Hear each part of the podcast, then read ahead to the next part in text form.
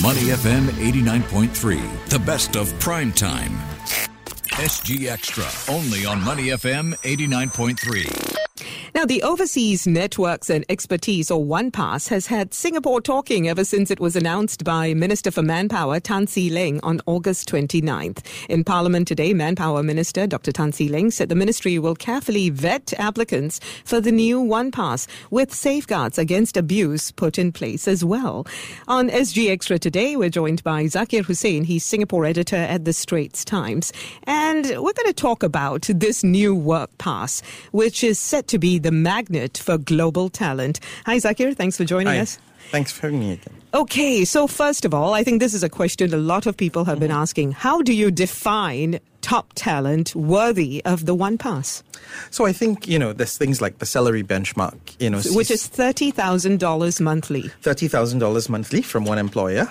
But at the same time, I think there's some leeway and flexibility so that if you're a top, you know, if you're in the arts or sports sectors and you're, you know, top talent that say you're a world class composer, uh, you're a top athlete who wants to set up training bases here, there, there's some flexibility to, to, to kind of, you know, fall within this range.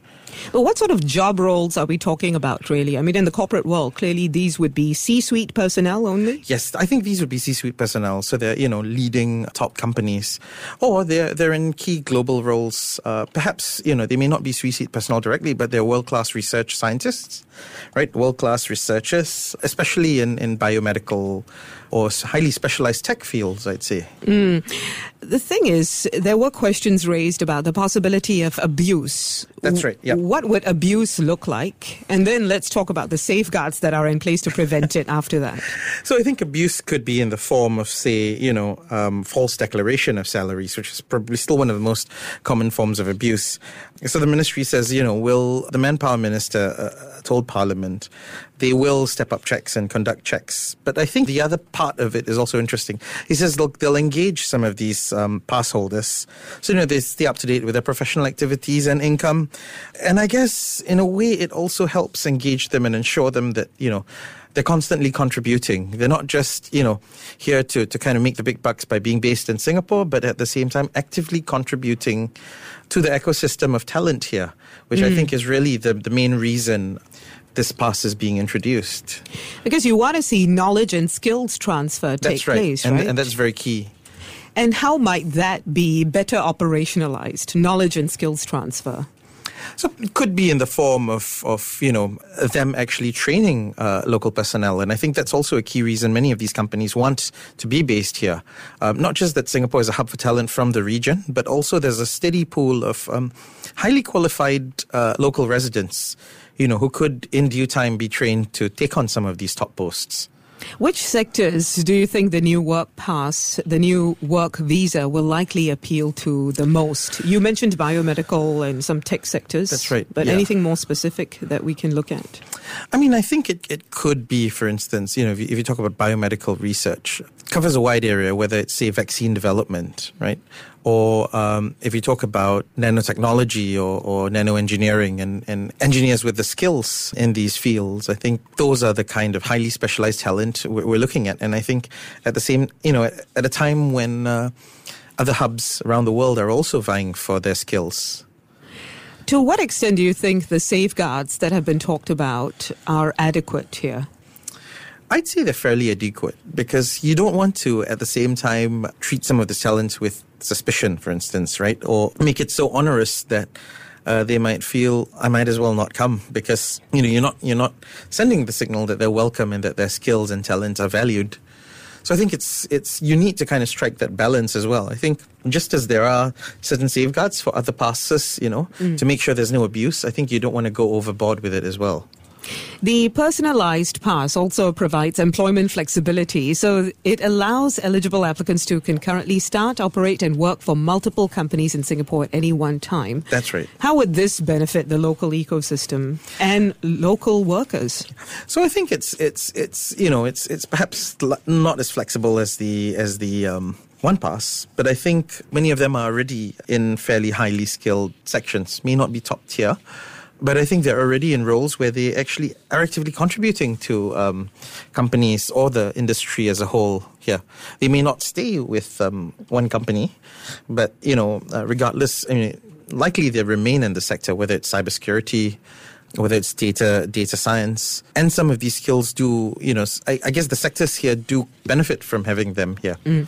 the thing is on the surface it all looks pretty good. But clearly aside from the possibility of abuse there are other points of contention here right? When it comes to welcoming foreign talent to singapore right, yeah. go through that with us. What are the potential points of contention and conflict here? So i think as we see by some of the questions and concerns mps had raised uh, one one of the concern is how you know how this would could be received. For instance, already you know since the announcement was made uh, a few weeks ago, you saw um, some chatter that you know are we opening our doors um, fairly wide again? But I think the the question to look at really is is whether Singapore as a whole benefits from having them here rather than not. And I think by having, you know, in, in a way, if you look at it, SMEs, for instance, do benefit a fair bit by having some of these individuals here because, you know, they, they contribute to employment, they contribute to the um, larger ecosystem, I'd say, right? And I think the government, the, the, government itself is, is, you know, gave the assurance that it's committed to helping, you know, groom locals to take on similar roles, um, maybe here, but maybe also abroad. Mm. And I think um, you had the manpower minister sort of outlining some of the schemes, like the Asian Financial Leaders Scheme, as well as the new Singapore Global Executive Program. Mm. Uh, I think we've not you know, it's it was announced just a few months ago at the budget. Um, but the aim is really to help local SMEs and local enterprises build a pipeline of young local talent uh, who understand the region and who can, you know, subsequently take on these uh, major roles. They may not, um, you know, and, and, this does require some uh, adventure on their part. You know, mm. they may need to work abroad, uh, maybe in not very comfortable circumstances elsewhere, but that's key to help you know, to have them gain the experience and, and really take on roles that, that, you know, some of these one pass holders uh, might now be taking on. Yeah, I think for years, uh, people have said, executives have said as well, that Singaporeans really do need to get more global exposure. That's right, yeah. When it comes to work exposure specifically.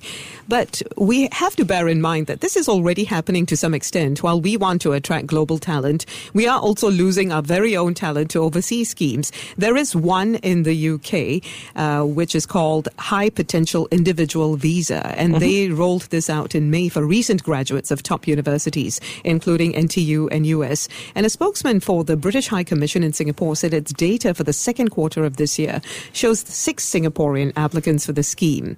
So some might say, you know, they're taking our top talent away. Why aren't we keeping them here? Mm-hmm. Why are we instead welcoming foreigners? Right. So, how do you resolve something like that, really? I think we can't, you know, in, in, in a highly globalized world, you can't avoid losing some of the talent. But I think the challenge is how do you create the conditions such that this top talent that has moved abroad, you know, maybe to work in a top notch lab abroad, um, because, you know, you, you couldn't get the folks here to you know work on these initiatives with you that could be a reason why they why they leave. And i think singapore needs to have this environment and atmosphere that is hospitable as well as welcoming to top talent if if you really want to stay ahead. It's not you know the competition is not about you know there was a fair bit of envy and talk about you know 30,000 but it doesn't mean that if that top talent was not here you would fill that role Mm. I think that role would just move somewhere else, mm. you know. Mm. And I think with the it, key is, the labs, the industries. Yeah, the, the key is also to ensure that there are Singaporeans who can fill That's that right. role yeah. at some yeah. point. Yeah. So let's talk about the long term then. We have an aging population, mm-hmm. a shrinking workforce. Some have, might say that unless we start having more babies and we continue reskilling and upskilling, we're going right. to have to import more and more foreign talent yeah. In all areas yeah. and all rungs and types of talent. Mm-hmm. So is that something we should just accept?